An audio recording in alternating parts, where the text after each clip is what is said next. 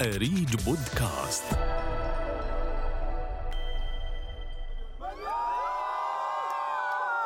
إحنا موجودين.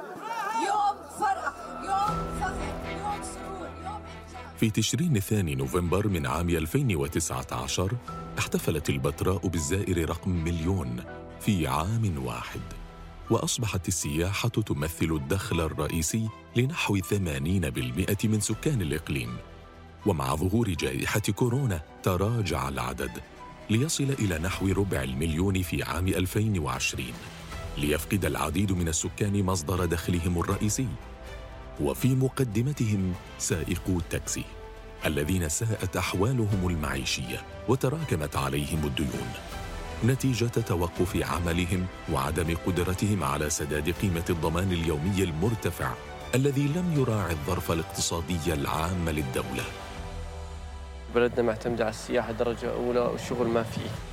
ضررنا بشكل مش طبيعي. يعني بطل واحد يقدر يصرف على حاله من وراء هاي الجائحة اللي مرت علينا. علينا كمبيالات يعني 500 و600 700 بعض التكاسي. فكيف أثرت جائحة كورونا على سائقي التاكسي الأصفر؟ وهل تدخلت الدولة لحماية السائقين؟ ومتى يسترد قطاع النقل عافيته بعد رفع الإغلاق وبشائر عودة الزوار إلى البتراء؟ 100 واط من آريج بودكاست إعداد سليمان الحسنات. تاكسي. السلام عليكم. وعليكم السلام. وين بدك تروح يا خالد؟ بدي أروح على السوق.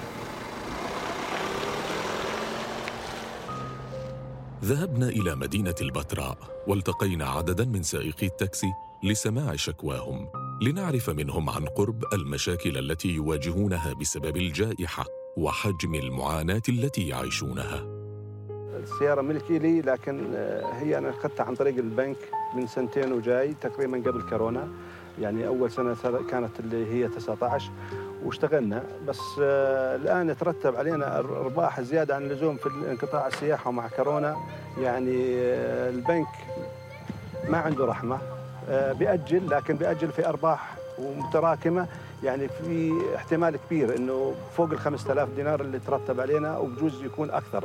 إحنا ماخذين التكاسي أغلبها عن طريق البنوك. علينا كمبيالات يعني 500 و600 و700 بعض التكاسي. فالآن إحنا واجهنا مشكلة مع البنوك والكفله اللي إحنا متكفليننا أنا كنت مضمن سيارتي قبل جائحة كورونا ب 450 دينار. آه، بعد جائحة كورونا يعني وصلت تقريبا 150 دينار ضمان السيارة. يعني عدم المؤاخذة أنا كمبيالتي لا تقل عن 600 دينار في البنك. لا في ولا أي مسؤول في البلد من مدير إقليم أو أي جهة معينة إنه التفت إلنا. وبصراحة مرت علينا ظروف سنة وتقريبا أربع أشهر. إحنا مش قادرين لا ندفع كمبيالات ضمان السيارات مش قادرين ندفع. الشغل الم- المواطنين داخل البلد خف علينا كثير. ضررنا بشكل مش طبيعي. يعني بطل واحد يقدر يصرف على حاله من وراء هاي الجائحة اللي مرت علينا. بلدنا معتمدة على السياحة درجة أولى والشغل ما فيه. فنتمنى من الجهات المختصة أنه تدعمنا تدعم التكاسي بشكل خاص لأنه كثير تضررنا من السياحة.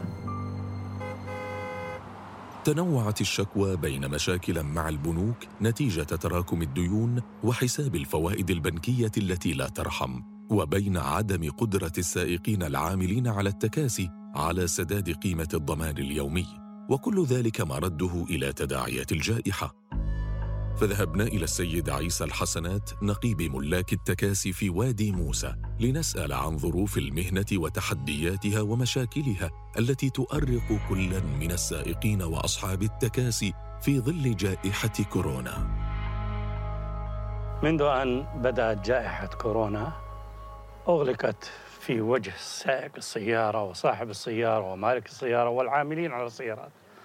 جميع أوجه الدخولات لأنه شركات لا يوجد شركات جامعات أغلقت مدارس أغلقت حتى الأسواق أغلقت. فما كان في أي نشاط للسيارة. أضف إلى هذا أنه اعتمادنا اعتماد كلي على السياحة بشكل عام والسياحة الخارجية بشكل خاص.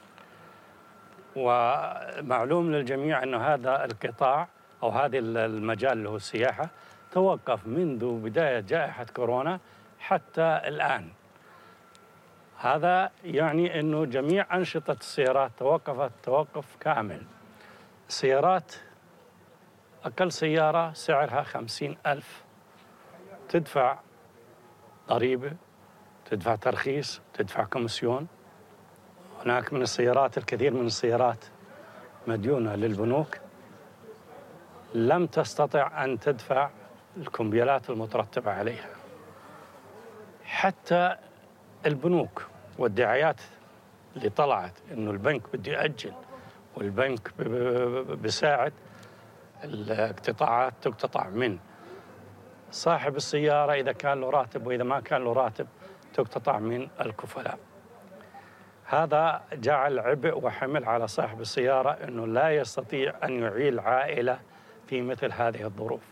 بالنسبة للدعم ما تلقينا أي دعم من أي جهة كانت لا من الإقليم ولا من حبة وطن ولا من الهيئة ولا من الدعم اللي نسمع عنه أنه نزل للبلد.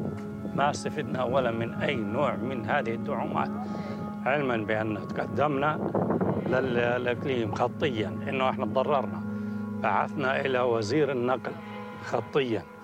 وبعثنا إلى النواب خطيا وجلسوا مع وزير النقل ووعد ولكن لا حياة لمن تنادي. ومثل ما أنت شايف الآن ولا سيارة بيقدر صاحبها إنه يجيب باكيت دخان بجوز يجيبه في اليوم بجوز ما يجيبه لم يزد السيد الحسنات كثيرا عما ذكره السائقون إلا تأكيده على عدم تلقي القطاع لدعم حكومي كاف. ذهبنا إلى السيد سليمان النوافل رئيس هيئة تنظيم النقل في مدينة معان لنطرح عليه الشكوى وسألناه هل تدخلت الدولة بالشكل المناسب والكافي لدعم منتسبي قطاع التكاسي؟ سيدي الكريم لا شك أن منظومة النقل العام بكافة دول العالم تأثرت بشكل كبير خلال جائحة كورونا. وقطاع النقل العام آه، سيكون آخر القطاعات التي تتعافى آه، بعد آه، تعافينا من الجائحة بإذن الله. ومثل ما أسلفت هنالك ثمان مكاتب تاكسي أصفر عاملة في محافظة معان تتوزع من خلال خمس مكاتب في القصبة ومكتبين في لواء البتراء ومكتب واحد فقط في لواء الشوبك بواقع 193 آه، تاكسي مكتب. هنالك حزمة تخفيفية آه، تم آه، إقرارها مؤخرا بتوجيه مباشر من معالي وزير النقل وعطوفة مدير عام هيئة تنظيم النقل البري. تتمثل من خلال تخفيض رسوم التراخيص السنوية للتاكسي بواقع 50% لدى هيئة تنظيم النقل. وأيضا تم زيادة العمر التشغيلي لمدة عام واحد فقط للمركبات التي حان موعد شطبها واستبدالها. بالإضافة إلى تم إعفاء المركبات من commission المكاتب بواقع شهرين وهذه الإجراءات تخفيفية تساهم بشكل أو بآخر في التخفيف على الإخوة المشغلين لمنظومة التاكسي الأصفر في محافظة معان. في ظل جائحة كورونا توقفت السياحة التي تمثل المصدر الرئيسي للدخل لسائقي التاكسي الأصفر فتردت أوضاعهم المعيشية. ودخلوا في دوامة من المشاكل مع البنوك ومع أصحاب التكاسي بسبب عدم القدرة على سداد قيمة الضمان اليومي ولم يحصلوا على أي دعم من الدولة إلا القليل الذي وصفه السيد سليمان النوافل بالإجراءات التخفيفية التي يرى السائقون أنها لا تسمن ولا تغني من جوع.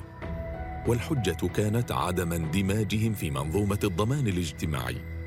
فهل هناك عائق أمام الدولة يمنعها من ضم هؤلاء السائقين إلى جداول المستفيدين من برامج الحماية الاجتماعية التي راعت الكثير من القطاعات الأخرى المتضررة من الجائحة؟